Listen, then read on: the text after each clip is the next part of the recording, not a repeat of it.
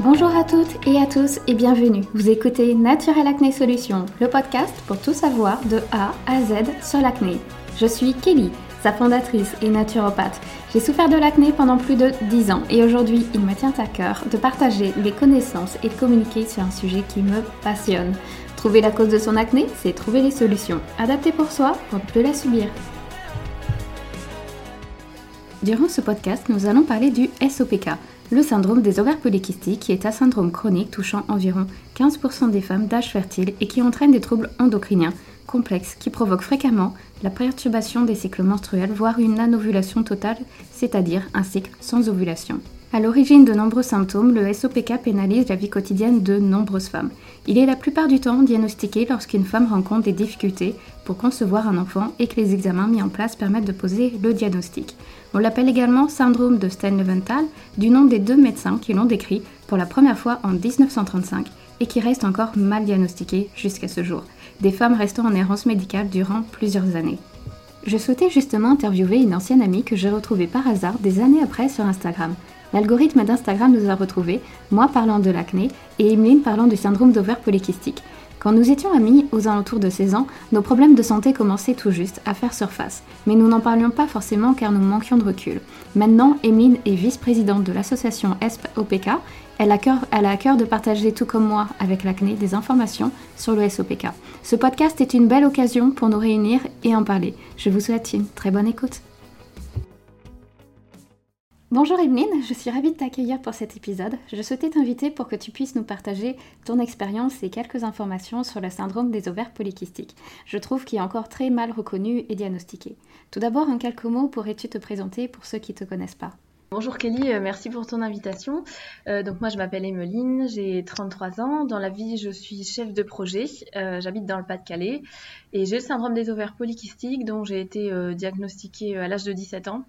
Donc euh, en 2005, ça, commence à remonter. Euh, voilà, faut savoir qu'à l'époque, il n'y avait pas de réseaux sociaux ou d'associations euh, pour en parler. Euh. J'allais dire, il n'y avait même pas Internet. alors chez mes parents, il n'y avait pas Internet, mais si Internet existait. Mais bon, en tout cas, c'était un moment de solitude, ce diagnostic, et j'avais peu de il y avait peu de réponses finalement. Et euh, je suis aussi maintenant vice-présidente de l'association euh, SPOPK qui informe, éduque et sensibilise, sensibilise pardon, sur le syndrome des ovaires polykystiques euh, et qui accompagne les patientes après leur diagnostic depuis sa création en 2018. Ok. Et comment tu as compris au fait que tu avais le SOPK Quel a été ton parcours face à cette problématique? Alors, bon, le SOPK, euh, aujourd'hui, l'heure où, au moment où je te parle, en 2021, on sait que c'est la première cause d'infertilité féminine. On sait aussi que ça touche maintenant une femme sur sept. Longtemps, le chiffre, c'était une femme sur dix. Maintenant, on est arrivé à une femme sur sept. Enfin, c'est l'évaluation euh, qui est faite. On sait aussi qu'il n'y a pas de traitement euh, curatif et qu'on va traiter les symptômes un par un. Au moment de mon diagnostic, c'était un petit peu différent. Donc, pour remettre en contexte, voilà, faut se remettre 2004-2005. 17 euh, ans, toujours pas de règles, donc une absence de cycle. Le cycle s'est jamais vraiment mis en route euh, chez moi. Euh, et j'ai commencé en fait à présenter des signes d'hyperandrogénie. Donc ce qui s'est passé pour moi, c'est prise de, prise de poids, chute de cheveux et l'hyperpilosité qui a commencé à se manifester voilà, enfin, je pense que j'ai toujours été un poilu sur les avant-bras ou les jambes, voilà, mais là, ça a vraiment pris des, des proportions. Enfin, voilà, c'est, on pouvait, Maintenant, j'en rigole, hein, mais sur le coup, j'étais vraiment mal dans ma peau. En plus, c'est l'âge, tu vois, 16-17 ans, t'es vraiment mal dans ta peau à la base. Donc, euh, donc voilà, tout ça, c'était des symptômes que j'arrivais pas à expliquer. Euh, je faisais de la danse et de la gymnastique en compétition à l'époque et j'ai tout arrêté parce que voilà, tellement j'étais mal dans ma peau. Donc dès, le début, dès, euh, dès les premiers symptômes de SOPK, on peut dire que ça a eu une influence sur ma vie parce que j'ai dû arrêter des choses qui me, plaisaient énormément. J'ai eu de la chance euh, parce que euh, à l'époque, ma maman, qui est en retraite aujourd'hui, était infirmière, donc elle travaillait encore. Et donc et aussi, parallèlement à ça, ma maman elle-même, elle se remettait d'un, elle a eu un cancer du sein en fait, et elle se remettait. Donc je pense qu'elle était assez attentive à ces signaux, voilà, c'est-à-dire tous les dérèglements hormonaux, tout ce que ça peut engendrer, tout ce que ça peut créer en fait. Et euh, du coup, elle s'est dit, bah, quand même, c'est euh, très étrange sur cette euh, prise de poids parce que, bah, finalement, en fait, enfin voilà, on, sans, être non plus des experts, je pense que voilà, on mangeait quand même relativement équilibré. Mes parents habitaient à la campagne, mon père il faisait cultiver les légumes dans le jardin. Enfin, tu vois, quand même, c'était un mode de vie assez ça entre guillemets. Je mets ça entre guillemets parce que faut pas non plus partir dans des obsessions, tu vois, mais il n'y avait pas de raison en soi. Donc elle a fait le nécessaire. bon, d'abord elle m'a emmené chez le médecin, mon médecin traitant, qui n'a rien pu faire d'autre que de me prescrire un régime, bien entendu à l'époque, hein, c'était comme ça. Euh, une diététicienne qui a fait sensiblement la même chose. Donc euh, voilà, c'était toujours pas la bonne réponse. Euh, et donc là, ma maman, elle a persévéré. Elle s'est dit, bah quand même, c'est vraiment étrange. je vais l'emmener chez l'endocrinologue et le gynécologue. Et donc j'ai pu faire l'échographie qui a en fait mis en avant qu'il y avait des, des kystes euh, sur mes ovaires, hein, qui avaient euh, un aspect un, petit peu. Alors ça dépend, il y a des gynécologues qui disent euh, en gruyère, d'autres qui disent en éponge. Hein, chacun, chacun son style, mais bon voilà, ils ont des manières de décrire ça. Et puis euh, aussi, en fait, j'ai fait les bilans sanguins euh, nécessaires qui ont mis en avant euh, l'hyperandrogénie et, et d'autres marqueurs qui indiquaient que j'avais un syndrome des ovaires polykystiques. Même si à l'époque, ce que m'a dit le gynécologue, c'était vous avez des les ovaires polykystiques. Voilà, c'était pas le syndrome des ovaires polykystiques. Vous avez les ovaires polykystiques. C'est la seule chose qu'on m'a dit en fait. Donc il y a plein de questions qui me sont venues, pour, je n'avais pas de réponse, pas de piste non plus pour améliorer ça, en fait, améliorer les symptômes. Euh, on m'a juste dit bah faut faire du sport, faut manger équilibré, donc euh, voilà il fallait un peu se, euh, se débrouiller avec ça. Mais alors je, dis ça et malgré tout je mesure la chance que j'ai eue d'avoir un diagnostic. ça a pris moins de six mois. encore aujourd'hui à des patientes des fois ça prend un an ou deux ans. Enfin dans ce cas-là c'est ce qu'on appelle l'errance médicale et ça se malheureusement ça arrive encore. Voilà moi je pense que j'estime que j'ai eu de la chance en tout cas et que ma mère travaillait dans le milieu médical et donc ça l'a interpellée. Euh, euh, donc voilà, c'était euh, ça au moment du, diagnostic. quand j'avais quand j'avais 17 ans et puis bah comme je te dis enfin voilà j'ai pas eu comme j'ai pas eu de piste pour améliorer les choses j'ai continué à vivre comme ça quelques années en fait il y a eu le SOPK tu il y a, des, y a des phases en fait où ça va aller bien, d'autres ça va aller moins bien. Du coup, j'en profite aussi par rapport, tu parlais du diagnostic, pour obtenir un diagnostic de syndrome des ovaires polykystiques, on se repose sur euh, euh, le consensus et les critères de, Rotterdam. Donc, il faut présenter au moins deux euh, de, ces trois de ces trois caractéristiques, en fait. Donc, la première, c'est d'avoir des cycles anovulatoires. la deuxième, c'est tout ce qui est signe d'hyperandrogénie. donc là, ça va être bah, l'acné. un sujet que tu connais bien, donc voilà, ça c'est un des signes d'hyperandrogénie. Euh, ça va être euh, l'hyperpilosité ou l'hirsutisme dans, certains cas, la chute de cheveux, puisque c'est une, forme d'alopécie androgénique. Euh, et puis la troisième, c'est voilà, les fameux kystes ovariens à l'échographie pelvienne. alors les kystes, quand on a le syndrome des ovaires polykystiques, c'est pas des kystes, ce sont des follicules qui n'ont pas terminé leur développement aussi. Donc c'est des microkystes en fait. Je pense que c'est juste une simplification dans, dans, les éléments de langage d'appeler ça le syndrome des ovaires polykystiques. Euh, après, il y a beaucoup d'autres symptômes aussi euh, qui font pas partie de ces critères, mais et qui font pas en fait forcément partie des critères euh, qui vont être évoqués quand on parle du syndrome des ovaires polykystiques parce qu'on le réduit souvent à ça en fait au fait d'avoir des kystes des microkystes sur les ovaires mais voilà il y a beaucoup d'autres beaucoup d'autres symptômes hein, les douleurs la fatigue chronique la migraine entre autres. Bon là c'est les symptômes que moi je dont moi je fais l'expérience mais voilà il faut aussi euh, préciser que le SOPK, c'est le syndrome des ovaires polykystiques et c'est pas considéré, enfin c'est un syndrome et non pas une maladie, euh, parce que en fait d'une patiente à l'autre, tu ne vas pas retrouver les mêmes symptômes. C'est pour ça que c'est pas appelé une maladie et pas considéré comme une maladie. Voilà c'est sûr que ça peut euh, porter à confusion. En effet, souvent le SOPK, on, dit souvent que c'est une maladie alors que c'est euh, bien un syndrome à faire, le syndrome d'ovaire polykystique. Mais euh, quand on regarde certaines définitions, en effet, on voit souvent le mot maladie, alors que ça englobe beaucoup d'autres symptômes. Et ce qui peut, d'où cette raison aussi qu'il y a cette errance médicale, c'est qu'il y a tellement de symptômes divers et variés selon chaque, chaque femme que parfois, en effet, c'est compliqué. Oui, c'est ça. Et oui, en fait, enfin nous c'est ce qu'on dit et, ce qu'on observe aussi euh, euh, à l'association SPOPK, c'est qu'il y a autant de, euh, je vais dire, de manifestations du SOPK qu'il y a de patientes. En fait, vraiment de l'une à l'autre, ça va pas être les mêmes, les mêmes symptômes ou les mêmes complications qui vont se présenter dans sa vie du coup. voilà, moi, suite à mon diagnostic, j'ai vécu quelques années sans trop y prêter attention. Je pense que j'avais pas compris exactement ce que ça impliquait puisque voilà, j'avais pas de, j'avais pas de ressources. En fait, on me l'avait vraiment présenté comme une simple particularité sur mes ovaires et je pense qu'il y a ce, quand on minimise sa pathologie, en fait, tu te mets toi aussi à la minimiser. Donc voilà, je pensais juste que j'avais des ovaires polykystiques, euh, comme le fait que je sois myope et que vraiment c'était euh, c'était comme ça. Comme on m'a pas parlé des complications et des mesures d'hygiène de vie euh, à adopter, notamment sur la gestion du stress, la limitation de l'exposition aux perturbateurs endocriniens aussi. voilà, on, on m'a pas parlé de tout ça, donc voilà, j'ai continué à vivre ma vie normalement. Et là, 2012, gros retour de boomerang puisque bah, là j'ai eu, je pense vraiment une période d'inflammation. Euh, j'ai perdu énormément de cheveux, énormément.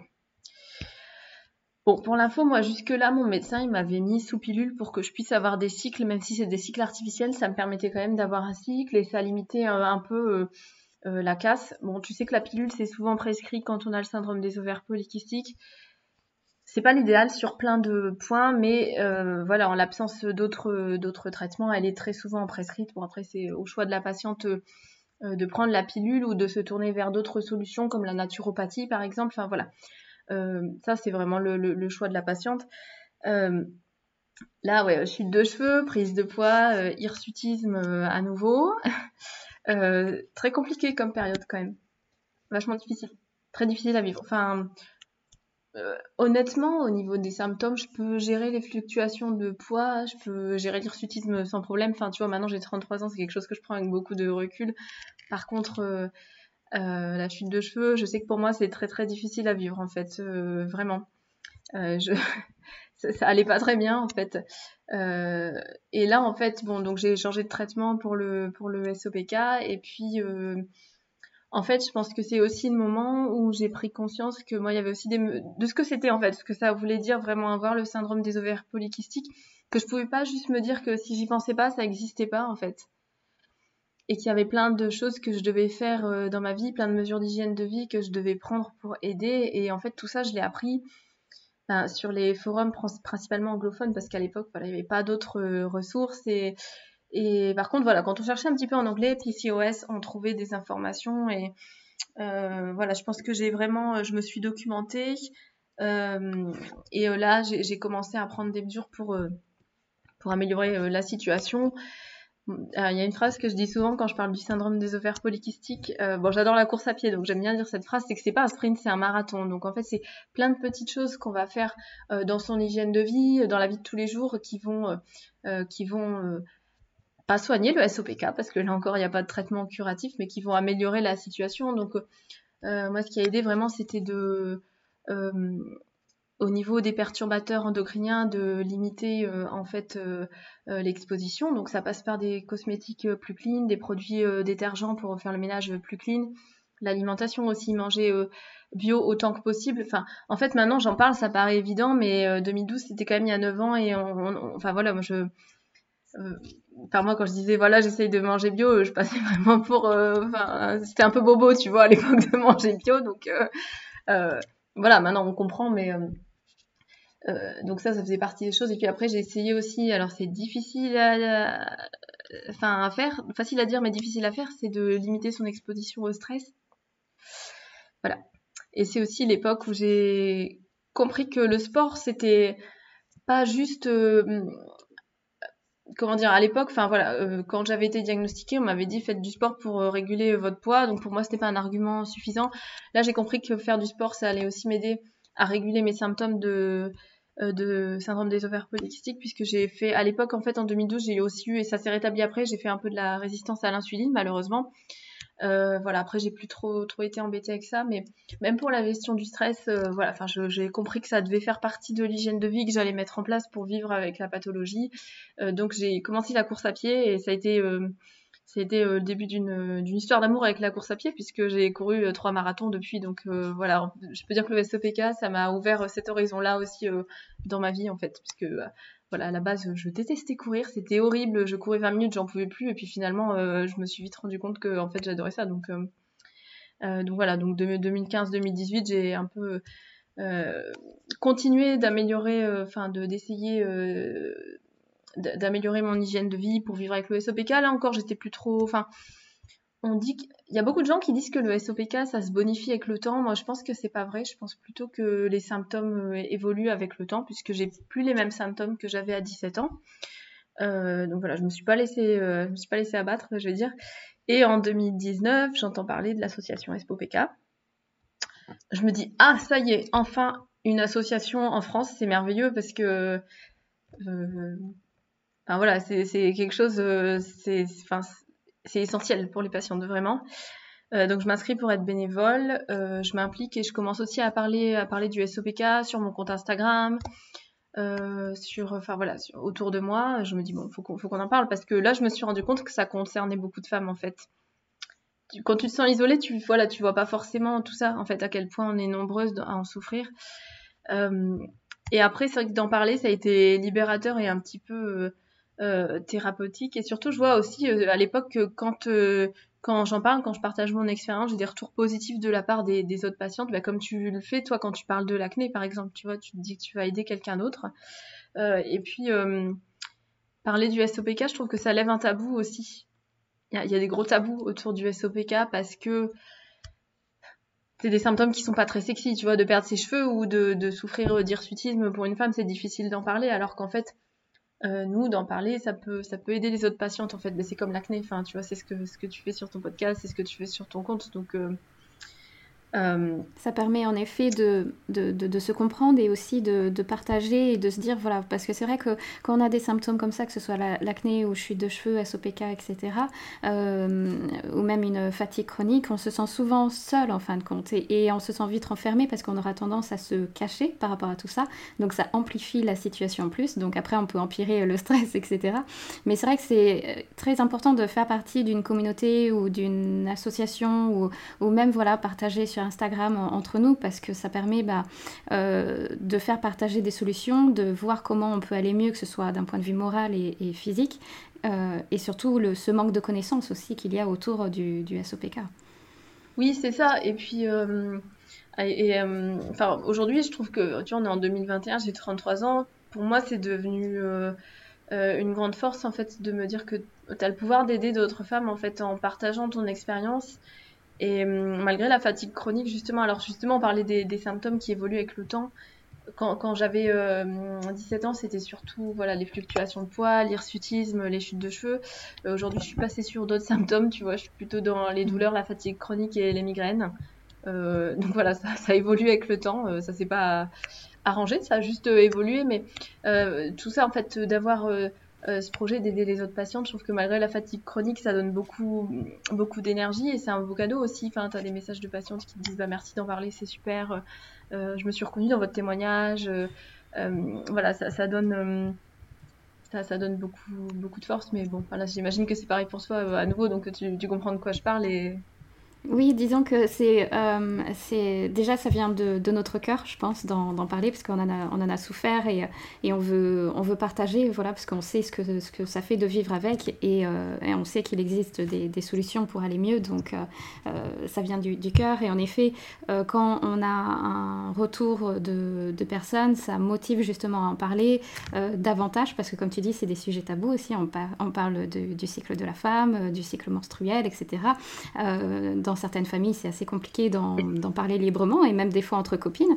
Donc euh, voilà, au moins le fait qu'on puisse en parler euh, avec un, avec un thérapeute ou, euh, ou, une connaissance, etc., peu importe, ou même le lire, au fait, juste d'avoir connaissance de toutes ces informations, déjà, ça en apporte beaucoup et c'est sûr que ça motive à aller plus loin dans ce sens et, et d'aider tout simplement. Oui, et puis moi, ce que je me dis aussi, c'est que voilà, moi j'ai été diagnostiquée à 17 ans, il n'y avait aucune ressource, euh, je me suis vraiment sentie seule en fait avec euh, euh, ce diagnostic. Et en fait, enfin, ce que je voudrais, c'est que ce soit différent pour les générations futures. Et en fait, j'essaie d'apporter aujourd'hui aux patientes le soutien, le réconfort, les ressources, que les mots aussi que j'aurais aimé recevoir quand j'avais 17 ans et qu'on m'a diagnostiquée en fait, pour qu'elles aient une expérience différente. C'est jamais agréable de se faire diagnostiquer d'une pathologie comme ça, mais euh, ça, peut, ça peut être différent pour les générations à venir en fait. Oui, tout à fait. Oui, oui d'avoir, euh, euh, comme tu dis, parce que donc toi, tu as été diagnostiqué en 6 mois, mais il y a d'autres personnes, c'est un diagnostic sur 4 ans, 5 ans, et pendant tout ce temps-là, il y a une errance médicale énorme, alors que si elles auraient ces informations-là, elles auraient gagné énormément de temps, et donc c'est sûr qu'il faut absolument que ça évolue de ce côté-là. Oui, mm. c'est pour ça aussi qu'à l'association, voilà, en plus de, de l'accompagnement et des ressources pour les patientes, on propose, euh, enfin, on, on, essaye de faire de la sensibilisation et de l'information euh, plus grand public. Ouais. Et du coup, euh, selon toi, pourquoi le COPK est, est justement difficile à être diagnostiqué? Est-ce que euh, tu penses que ça vient d'une difficulté par rapport au syndrome qui est euh, assez connu ou justement parce qu'il y a beaucoup euh, de symptômes? Ou est-ce que tu penses que ça pourrait venir aussi de peut-être des cours de médecine ou des médecins par ce manque d'information des professionnels et notamment via le grand public? Parce que c'est vrai que là en ce moment, c'est vrai qu'on en entend parler et puis grâce aussi à toi, et c'est vrai que je fais partie, je, suis toutes ces informations-là, mais c'est vrai qu'on on lit, lit très peu le syndrome d'ovaire polykystique par exemple dans certains magazines de santé. Alors, moi, j'ai, euh, je pense que toutes les raisons que tu as évoquées sont vraies. Il euh, y, a plusieurs raisons. Déjà, la première, c'est euh, tous des symptômes qui, en fait, quand ils sont des symptômes, les symptômes du SOPK, en fait, je veux dire, quand tu les, déjà, ils sont différents d'une patiente à l'autre, ce dont j'ai parlé juste avant, euh, mais surtout, isolés, ils peuvent être attribués à d'autres causes. Tu vois? La chute de cheveux, ça peut être lié à autre chose que le SOPK. La fatigue chronique, ça peut être lié à autre chose que le SOPK. Enfin, tu sais, même, moi, avec mon diagnostic, voilà, que j'avais eu, enfin, quand j'ai eu l'épisode de chute de cheveux en 2012, on m'a dit que c'était parce que j'étais végétarienne. Euh, tu vois, par exemple, la fatigue chronique, bah après, c'est facile, la fatigue, tu peux te dire, euh, euh, ah bah voilà, c'est l'hiver, euh, sais, on a toujours un petit coup de pompe en décembre, janvier, bah ça peut être ça, c'est pas ton SOPK, euh, t'es sûr, la chute de cheveux, bah non, c'est parce que c'est l'automne, enfin c'est l'automne, après c'est l'hiver, après c'est le printemps, et puis tes cheveux ils sont toujours en train de tomber, donc donc c'est pas ça. Et après je pense que mais là encore avec l'acné c'est pareil parce que on peut l'attribuer à plusieurs causes et puis on peut te dire bah on change de crème ou un truc comme ça, alors qu'en fait non, pas du tout. bon ça pour moi c'est une des premières raisons, c'est tout ces symptômes si tu les isoles euh, tu peux aisément trouver une autre cause en fait si tu penses pas au SOPK. Euh, la deuxième cause pour moi, c'est que les professionnels de santé euh, parfois manquent, comme tu disais, eux-mêmes de connaissances sur cette pathologie. De moins en moins. Hein. Ça, c'est positif, ça se voit de moins en moins. Après, c'est aussi, c'est tout bête, mais si en fait, quand ils ont fait leur formation, tu, vois, ils n'ont pas eu euh, connaissance de ces pathologies féminines là comme le SOPK ou, l'endométriose, c'est ce qui arrive en fait. Et en soi, tu peux pas forcément vouloir aux médecins qui, voilà, si on, on leur en a pas parlé, euh, c'est après c'est en train de changer parce que euh, il y a un mois, un mois et demi de ça, j'ai eu, moi j'ai eu une consultation. Alors en plus, drôle d'époque dans laquelle mon fils j'ai eu une consultation en visio avec mon médecin traitant complètement pour autre chose en fait. Et du coup, il me demande bah au fait votre SOPK ça va comment? Parce que je vous demande jamais. Et donc euh, bon déjà je trouvais ça super chouette qu'il me pose la question donc euh, euh, bah, je, lui en parle un petit peu, nana. Et puis bah voilà, je, lui parle aussi de ce qu'on propose avec l'association du coup puisque j'étais en train de discuter et qu'il prennent des, des, nouvelles. Euh, bon, j'ai de la chance, j'ai un médecin qui est très bienveillant en plus, donc voilà. Et, il me dit, bah justement, vous auriez pas des flyers ou de la documentation? Parce que c'est vrai que moi, quand je vois des patientes qui ont un syndrome des ovaires polykystiques, je suis un petit peu démunie, je sais pas trop quoi leur dire, vers qui les. Enfin voilà, je manque de ressources par rapport à ça.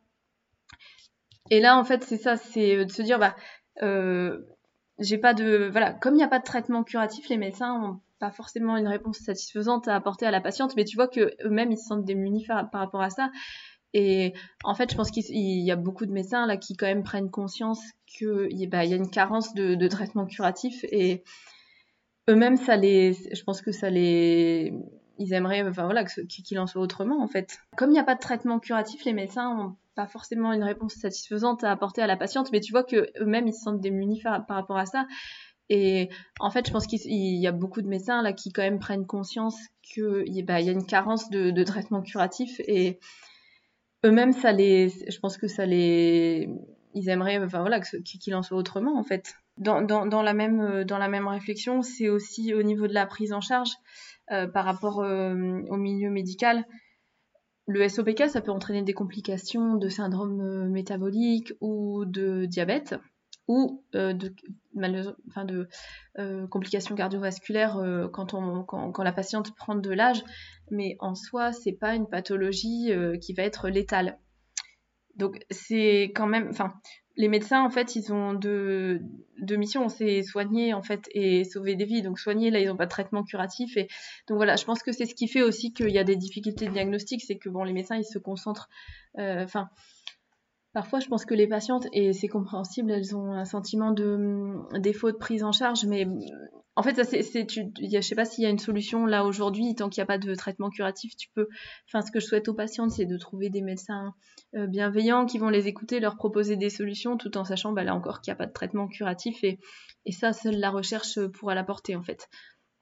Mais voilà, je pense que ça crée de la frustration de la part des patientes. Puis, moi, je l'ai remarqué quand j'ai parlé avec mon médecin traitant, euh, de, de, de la part des médecins, parce que voilà, c'est, euh, il y a de plus en plus de patientes et il n'y a toujours pas de, solution en fait. Donc, euh, c'est, ça crée voilà de, la frustration, mais j'espère que ça changera un jour. voilà, ça c'est, il faut, c'est la recherche. Après, c'est, c'est un autre, c'est un autre sujet. L'information au grand public, bah là aussi, je pense que de plus en plus, on en parle. Maintenant, en fait, le SOVK, euh, beaucoup de monde, même s'ils savent pas ce que c'est, même s'ils sont pas concernés, je pense qu'ils ils en ont, enfin, ils ont entendu parler, ils ont entendu le nom au moins une fois dans leur vie, je pense. Voilà, que ce soit sur Instagram, sur, euh, euh, je dis pas le sujet est pas toujours creusé, mais je pense que, je pense que, enfin, forcément, je compare à il y a 15 ans quand j'ai été diagnostiquée, c'est sûr, mais je me mets à la, enfin, si je me mets à la place d'une patiente qui est diagnostiquée aujourd'hui, je me dis on n'en parle pas beaucoup. Euh, mais c'est moins pire qu'il y a 15 ans. Donc voilà, je pense que euh, la difficulté à diagnostiquer, elle vient de là aussi. Et euh, enfin, pour moi, il y a une autre raison. Alors là, c'est, je parle pas au nom de l'association. Là, c'est vraiment, je parle, je parle à mon nom. c'est la féministe en moi qui parle. C'est que le SOPK, c'est une pathologie féminine. Voilà. bah, c'est assez simple de l'ignorer et tu sais, on a appris aux femmes à prendre sur elles en fait. Donc une patiente, elle va peut-être un petit peu euh, tarder à prendre rendez-vous pour parler parce que pour parler à son médecin de ses cycles qui sont de plus en plus douloureux ou, ou de ses cycles qui euh, qui s'allongent. Enfin plus facilement une femme va ignorer des symptômes comme cela ça je pense. Après sachez que vos symptômes et vos douleurs sont réels et que c'est pas dans votre tête quoi. Donc tu penses qu'au fait ça pourrait être aussi un sujet tabou en tant que femme d'en parler avec son médecin et d'être peut-être un petit peu mal à l'aise?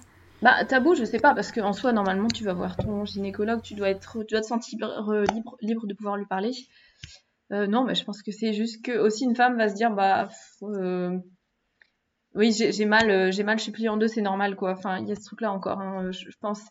Ce qu'on observe aussi chez les patientes qui ont, l'endométriose, avant d'être diagnostiquées, souvent, elles ont vu plusieurs médecins qui leur ont dit que, que voilà, si elles avaient des, des douleurs, c'était, c'était normal. En fait, il y, a encore ce... Oui, on, on, peut minimiser en fin de compte nos, nos, symptômes en pensant, oui, avoir mal euh, pendant nos règles, par exemple, c'est normal, etc.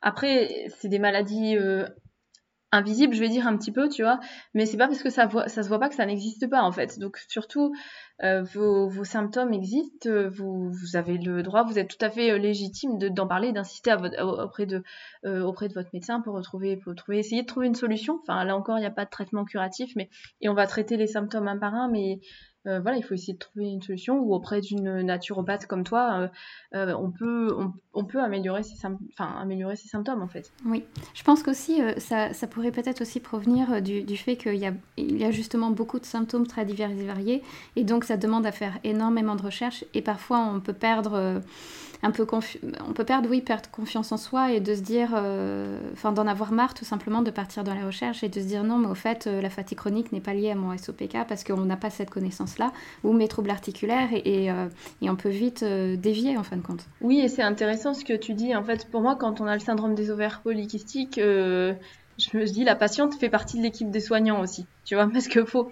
aussi et c'est nécessaire en apprendre sur sa pathologie euh, pour pouvoir euh, améliorer sa prise en charge aussi.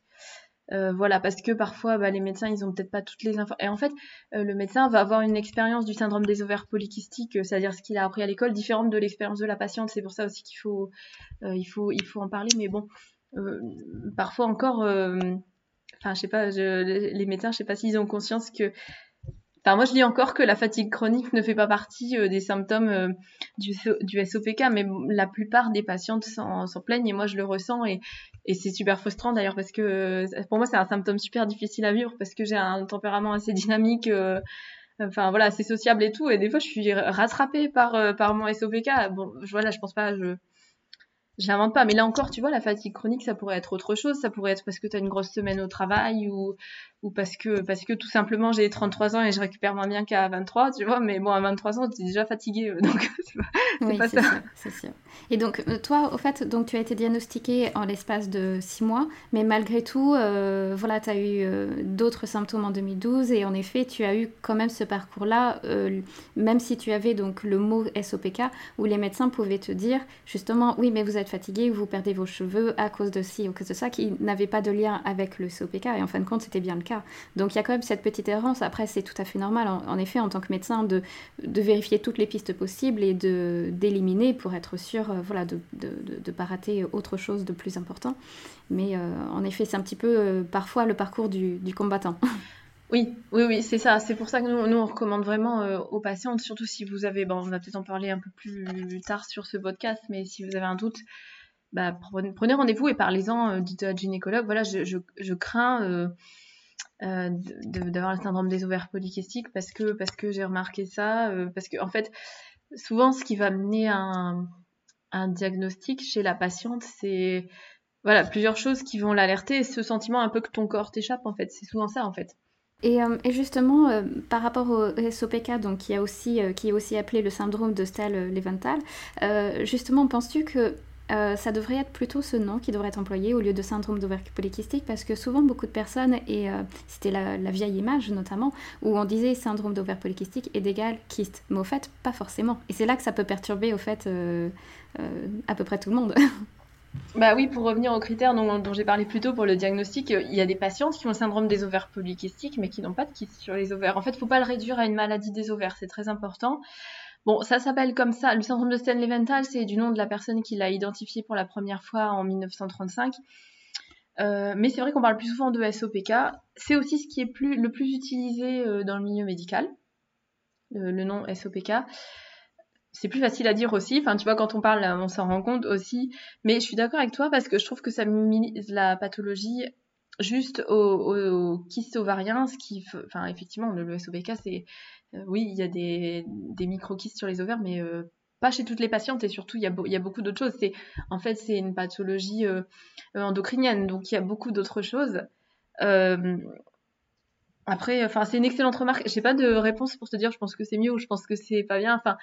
C'est une excellente remarque parce que il y a plein d'autres maladies dont on n'a pas simplifié le nom voilà, je pense euh, la maladie de, euh, de, de, Crohn ou l'endométriose ou la maladie de Lyme. Enfin là, on a laissé des noms, tu vois. Donc pourquoi le SOPK euh, Pourquoi on l'a pas on n'a pas laissé Stanley Vental euh, Et en fait, après, c'est vrai aussi du coup, je pense dans les connaissances collectives, c'est que si tu parles du syndrome de Stanley Vental, les gens savent pas ce que c'est. Donc après, tu dis syndrome des ovaires polykystiques. Ah oui, oui, j'ai déjà entendu voilà, bon, après. Euh, oui, c'est sûr qu'on pourrait, on pourrait faire perdre les gens justement à le renommer Style Avental. Et c'est vrai que du coup, on est obligé de faire avec le mot SOPK. Avec la mauvaise idée, on va se dire bon, bah, ok, t'as le SOPK, ça veut dire que t'as as des kystes ovaires. Euh, non, pas forcément. Donc, oui, euh, oui c'est ça en fait. Mais après, bon, je pense quand même que dans le. Enfin, je veux dire, dans, dans la mémorisation SOPK, on le retient en fait peut-être plus facilement que Stanley Vental, euh, ou en plus surtout tu te demandes alors attends comment ça s'écrit, bon voilà, tu vois, SOPK c'est plus simple. Là j'ai pas, pas vraiment d'avis sur la, sur la question, mais je trouve que c'est une excellente remarque en tout cas. D'accord. Et personnellement, euh, j'aimerais savoir au fait quel a été ton ressenti, euh, que ce soit dans ton entourage familial et amical? Est-ce que tu as eu un impact, par exemple, ne serait-ce aussi dans ta carrière, étant donné que tu as parlé de la fatigue chronique, j'imagine que ça pouvait impacter ton, travail Alors honnêtement, moi, ça a définitivement ralenti l'avancement de ma carrière. J'ai dû faire un peu avec les limites de la pathologie, tu vois. Euh, enfin, il y a beaucoup de patientes qui, partagent ce sentiment. Euh, le milieu du travail, c'est pas toujours adapté aux symptômes comme la douleur ou la fatigue chronique. Après, euh, j'ai fait un petit post Instagram là-dessus il y a quelques temps. Moi, c'est un sujet qui me tient à cœur parce que, en plus, j'ai changé de travail il y a huit mois maintenant sur un poste voilà, enfin j'ai changé de poste et en fait, il faut pas non plus que ce soit un frein à votre carrière. Il faut se dire que ça peut prendre plus longtemps, mais tout, faut pas, faut pas voir le SOPK comme un frein dans sa vie. Il faut se dire que va falloir un peu adapter parce qu'on peut pas tout faire en même temps quand on a le SOPK, hein, ça c'est sûr. une chose à la fois. Euh, on va peut-être progresser moins vite euh, dans, sa carrière, mais il faut pas pour autant se mettre des barrières en fait. Je pense que c'est vachement important de le dire aux patientes aussi. On peut, euh, voilà, si, si, enfin, tu vois, moi, je m'étais dit un jour je vais courir un marathon et puis bah j'en ai couru trois. Tu peux en fait. Euh, faut, s'adapter en fait. Faut, faut pas, faut pas se comparer surtout. c'est très toxique de, se comparer. Quand on a le SOPK, il faut pas. Enfin voilà, t'as des, as des, as des symptômes qui font que euh, pour toi, ça va être euh, plus difficile de faire telle ou telle chose, et c'est vrai pour la carrière, effectivement. Après, moi, au travail, j'en parle à mes collègues de la pathologie ou de mon implication associative, et, j'ai de la chance, c'est qu'ils prennent ça que euh, beaucoup de bienveillance, puis en général, ils sont prêts à en entendre parler, donc donc c'est plutôt bien. D'accord. Ça permet justement de faire découvrir la pathologie à encore plus de monde. C'est ça, faut pas avoir peur d'en parler. Après, euh, dans le milieu familial, bah, ma maman a beaucoup joué au moment de mon diagnostic, mais euh, je sais pas si elle se rendait compte pour autant de l'ampleur. Euh, mon papa, bah, très fier de mon implication associative, mais voilà, comme tu disais, c'est une pathologie. Enfin, il en parle. voilà, il en faut pas trop en entendre parler non plus parce que parce que voilà c'est par pudeur ou ou par gêne. En fait il sait il sait que j'ai le SOPK mais il sait pas ce que c'est. Enfin j'ai essayé de lui expliquer plusieurs fois il peut pas savoir ce que c'est presque tu vois il y a ça en fait. Je sais pas s'il a compris vraiment les mécanismes du syndrome mais euh, voilà. Moi c'est moi ça me dérange pas en soi. C'est pas pas très grave mais voilà c'est pas il y a la bienveillance mais euh, voilà, ça reste une pathologie féminine. Après, c'est générationnel aussi, je pense, parce que maintenant, les hommes de notre âge, hein, euh, ils, peuvent en entendre parler, il n'y a pas de souci. Après, en ce qui concerne les amis et la personne qui partage ma vie, ben, ils sont formidables, euh, hyper compréhensifs. Euh, ils me soutiennent et j'ai énormément de chance parce que l'entourage amical ou de la personne qui partage notre vie, quand on a le syndrome des ovaires polykystiques, c'est très important en fait, c'est capital. Euh, vraiment, et puis ben, aucune difficulté, euh, euh, enfin même mes amis à leur en parler et puis à les sensibiliser. Et vraiment, c'est. Enfin, je, moi, j'aurais pas assez d'un épisode de, podcast pour te dire à quel point je, je, ressens de la gratitude par rapport à, mes amis ou enfin voilà pour pour ça en fait. Ouais, c'est sûr. Il n'y a aucun jugement. Jamais, non. D'accord. Euh, et, concernant euh, l'acné, euh, parce que bien sûr c'est le sujet principal des podcasts, est-ce que toi tu en as souffert ou est-ce que tu penses qu'il y a plus de chances d'avoir de l'acné lorsqu'on a le SOPK Ou est-ce que ce n'est pas systématique? Alors, bah, déjà, c'est pas systématique, puisque moi, l'acné, j'en ai eu un petit peu à un moment de mon diagnostic à 17 ans. Après, j'ai plus trop, trop été embêtée. Un coup de temps en temps, je vais avoir un bouton, là, mais tu vois, je peux pas dire que ce soit un symptôme dont je, dont je souffre. Euh, j'ai d'autres signes d'hyperandrogénie comme euh, les chutes de cheveux euh, ou l'hyperpilosité. Voilà, bon, c'est pas, c'est pas mieux, c'est pas moins bien, c'est, différent. bon, après, c'est assez. Enfin, pour l'acné, la cause, on la connaît, hein, c'est l'excès d'androgène qui est aggravé par l'inflammation chronique pour les patientes qui ont le syndrome des ovaires polykystiques. mais c'est pas systématique. Il y a un article sur le site de l'association qui s'appelle SOPK et acné pour euh, les personnes qui écoutent le podcast et qui veulent euh, avoir plus d'informations euh, là-dessus. Après, j'ai quand même noté quelques chiffres. Ça a quand même atteint quand même 45 à 80% des patientes atteintes de SOPK. C'est pas négligeable du tout. Au niveau du ressenti, les patientes qui souffrent d'acné vont en souffrir au-delà de 25 ans. Surtout, il faut se dire quand on a le SOPK, l'acné, ça va venir se s'empiler sur d'autres symptômes, tu vois, c'est ça le truc des fois c'est vraiment la goutte d'eau qui fait qui fait déborder le vase. Donc euh, la, perception de l'acné va chez, enfin par la par la société, en plus surtout l'acné adulte, ça va venir vraiment créer un complexe euh, chez les personnes concernées.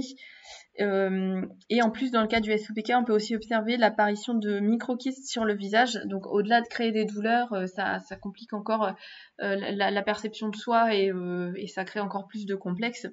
Après, au niveau des traitements, bah, c'est les traitements de surface, donc il n'y a, pas de miracle là non plus. Hein. Traitement de surface, euh, donc euh, des crèmes spécifiques, euh, gestion de l'inflammation, donc ça peut, pour certaines patientes, ça peut passer par l'alimentation, et il faut aussi équilibrer les androgènes pour traiter à la source. Vont jouer aussi sur l'inflammation, bah, tout ce qui est self-care, donc on en a parlé il n'y a pas très longtemps sur le compte Instagram de l'association, c'est bah, le self-care, c'est aussi voilà tout ce qui est prendre du temps pour soi, pour soi, prendre soin de soi, ça va jouer beaucoup sur la gestion du stress et, et la pathologie. Et puis bah, adapter sa routine beauté aussi, euh, que ce soit pour l'acné ou les perturbateurs endocriniens, ça c'est très important. Oui, c'est sûr, parce que euh, comme tu l'as dit euh, tout à l'heure, c'est vrai qu'on a le SOPK, mais il y a aussi beaucoup de facteurs extérieurs qui peuvent amplifier ou aggraver la situation, tels que le stress, l'alimentation et puis les perturbateurs endocriniens. Donc ça va au-delà de, du, simple, du simple syndrome. Tu fais partie de l'association SOPK en tant que vice-présidence. Pourrais-tu nous en dire plus sur l'association et le rôle que tu apportes? Euh, oui, bah oui, pas de souci. Donc euh, l'association elle a été créée en 2018 euh, par Kelly Lescure, en fait, donc juste après son diagnostic. Il faut savoir qu'elle a créé l'association à 20 ans. c'est, une femme incroyable.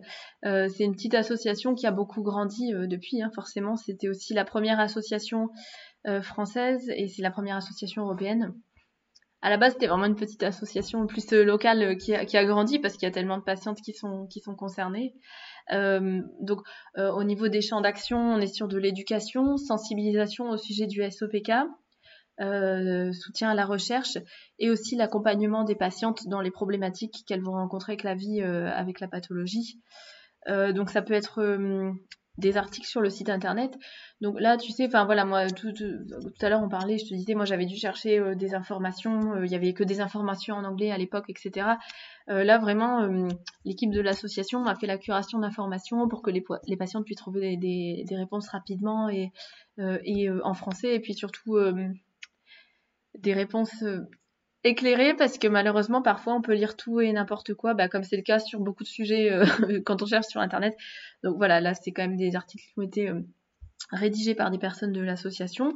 Sur notre compte Instagram, il y a aussi euh, 60, euh, pardon, 164 posts d'informations et de conseils pour les aider dans la vie avec la pathologie, les orienter. On fait aussi des lives avec des invités. Euh, prochainement un live avec toi, du coup, Kelly, euh, je pense à la rentrée. Euh, et puis, propose aussi l'accompagnement téléphonique. Donc, les patientes, si elles ont des questions au sujet de leur diagnostic, ou enfin voilà, si elles ont besoin de, de parler aussi, elles peuvent prendre rendez-vous sur le site de l'association et être rappelées par une des personnes du bureau. voilà. Donc ça, c'est, je disais, c'est vraiment chouette ça pour les patientes parce qu'au moment de mon diagnostic, moi, j'avais dû faire la curation toute seule et, et là, là, il y a déjà il y a déjà tout ce qu'il faut. Et puis, au-delà de ça, on essaye aussi de leur envoyer. Euh, c'est une pathologie qui peut être très très difficile à vivre, aussi bien sur les symptômes qui, vont bah, voilà, jouer sur euh, euh, ton, ton image, la perception que tu as de toi, ta confiance en toi, par l'acné, la chute de cheveux. Enfin, voilà, pour une femme, ça peut être très difficile. Aussi, je l'ai dit au début du podcast, première cause d'infertilité féminine, très difficile à vivre. Euh, donc bon, on essaye aussi de leur envoyer euh, euh, des good vibes sur le compte Instagram, de l'optimisme, parce qu'en en fait, comme on est toutes passées par là, on sait à quel point c'est difficile. on sait aussi, je pense, bah, en fait, en disant ça, je, je, parle pour moi, je parle aussi pour Kelly, je pense que c'est ce qui a fait ce qu'on est aujourd'hui aussi. Tu vois, cette expérience. Euh, et voilà, voilà, c'est ça l'idée, vraiment créer des outils pour euh, utiles aux patientes et leur entourage, et puis les, encourager en fait. Oui, oui, c'est autant le, partage d'informations euh, que le fait de faire connaître l'association et puis le SOPK, mais c'est aussi un soutien pour les personnes qui, savent, voilà, qui ont été diagnostiquées, ou aussi peut-être pour les personnes qui ne savent pas encore si elles ont le SOPK, si elles veulent se renseigner, elles peuvent peut-être poser quelques questions à l'association. Alors oui, si les patients ont un doute, effectivement, après, on ne peut pas se substituer à un avis médical et donc voilà, on ne remplacera jamais un diagnostic qui est établi euh, par un médecin. On peut, on peut répondre à leurs questions, mais voilà, il ne faut pas. Euh, euh, oui, s'il vous plaît, si vous avez un doute et que vous écoutez ce podcast, ne vous autodiagnostiquez pas. Hein, c'est voilà, faut, faut consulter. Bien sûr. Oui. Et justement, donc si tu aurais un conseil aujourd'hui à donner à une personne qui soupçonnent justement d'avoir le COPK. Euh, par exemple, on a lu dans, dans, un magazine ou sur Internet ou même sur le, site de l'association qu'on a beaucoup de symptômes en lien avec le SOPK, comme certains que tu as cités, l'acné, chute de cheveux, fatigue chronique, troubles peut-être articulaires, musculaires. ou peut-être soit parce que tout simplement on a repéré un kyste mais on n'a pas dit forcément plus. que dirais-tu justement à cette personne pour qu'elle puisse avancer? Alors, ben, pour moi, euh, ce qui est euh, indispensable, c'est de prendre rendez-vous chez le gynécologue et chez l'endocrinologue, idéalement pour un suivi de SOPK, c'est ça, c'est gynéco euh, endocrino, qui va vous confirmer ou non ce diagnostic. Si c'est pas ça, ça peut être autre chose. Donc d'où l'importance aussi de, de, consulter.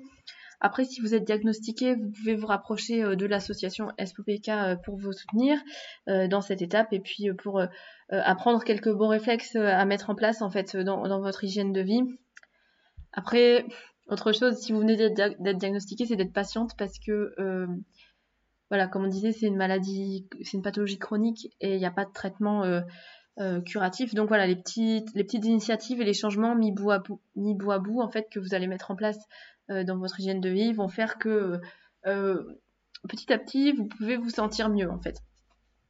après, un autre conseil, surtout, ne restez pas seul avec votre diagnostic et vos questions.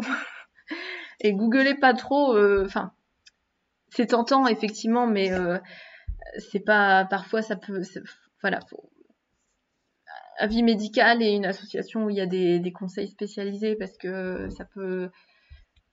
Là encore, on peut, lire des, choses qui sont pas justes sur le, SOPK. Donc euh, voilà, surtout consulter des informations vérifiées. Et puis euh, voilà, ne restez pas seul avec votre diagnostic et vos questions. Donc là, il y a eu la Covid, hein, ces 18 derniers mois, c'était un petit peu compliqué, mais l'association euh, va reprendre l'organisation de rencontres euh, dans les grands, enfin partout en France. Surtout, je pense plutôt dans les grandes villes, c'est plus facile à organiser pour que les patientes entre elles puissent se rencontrer, échanger. Voilà, ça fait du bien des fois de rencontrer des femmes qui rencontrent les mêmes difficultés que nous. et puis ensuite, ben, un dernier conseil ne laissez pas la pathologie prendre le dessus. Euh, je dis souvent ça aux patients, c'est que c'est pénible, c'est difficile, et puis alors forcément, euh, c'est tombé sur nous, donc c'est vraiment pas facile à vivre. Après, euh, on a d'autres couleurs que notre pathologie, en fait. Enfin, moi, je pense qu'on n'est pas que ça, et ça, il faut pas l'oublier non plus. ça ne doit pas empêcher une femme de, de s'accomplir, en fait, d'avoir le SOPK. Ah, enfin, moi, la première, je te dirais que c'est difficile, c'est très pénible à vivre, mais euh, voilà, ça n'empêche pas d'accomplir euh, d'autres choses. Oui, c'est comme pour le sujet de l'acné, justement. On dit que l'acné ne vous définit pas, parce que c'est vrai que le côté physique est vraiment très important dans la vie sociale. Et parfois, donc, on peut se refermer sur nous-mêmes en se disant, bah non, enfin, moi, c'est ce que j'ai vécu, ou parfois j'avais de l'acné. Je me disais, bon, bah non, j'irai pas sortir ce soir parce que j'ai de l'acné et je ne vais pas pouvoir le supporter moralement. Et, euh, donc, euh, c'est très important, en effet, d'avoir du soutien et de se dire, euh, voilà, l'acné ne nous définit pas, on est bien plus que ça. et oui, pour son développement personnel, c'est très important. Oui, bah oui, c'est ça en fait. Enfin, faut pas. Vous n'êtes pas que ça en fait. C'est vraiment ça dont, il faut se souvenir. Hmm. Et c'est pareil donc pour le SOPK. Le SOPK ne vous définit pas. vous êtes beaucoup. Vous avez une personnalité. Il y a beaucoup de choses à, prendre en compte. Oui, on, a le SOPK. On n'est pas le SOPK. Voilà. Voilà. Ouais, exactement. Hmm. Si une personne souhaite contacter l'association ou avoir plus d'informations, comment, euh, comment peut-elle faire?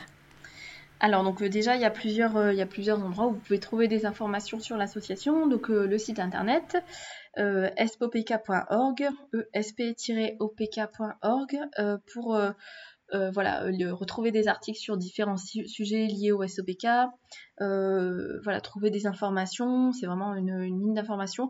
Et vous pouvez aussi prendre rendez-vous pour être rappelé par une personne du bureau si vous en ressentez le besoin, si vous avez des questions au sujet de votre diagnostic ou voilà, si vous avez besoin de parler parce que c'est trop difficile. Donc on vous réservez un créneau et on vous rappelle.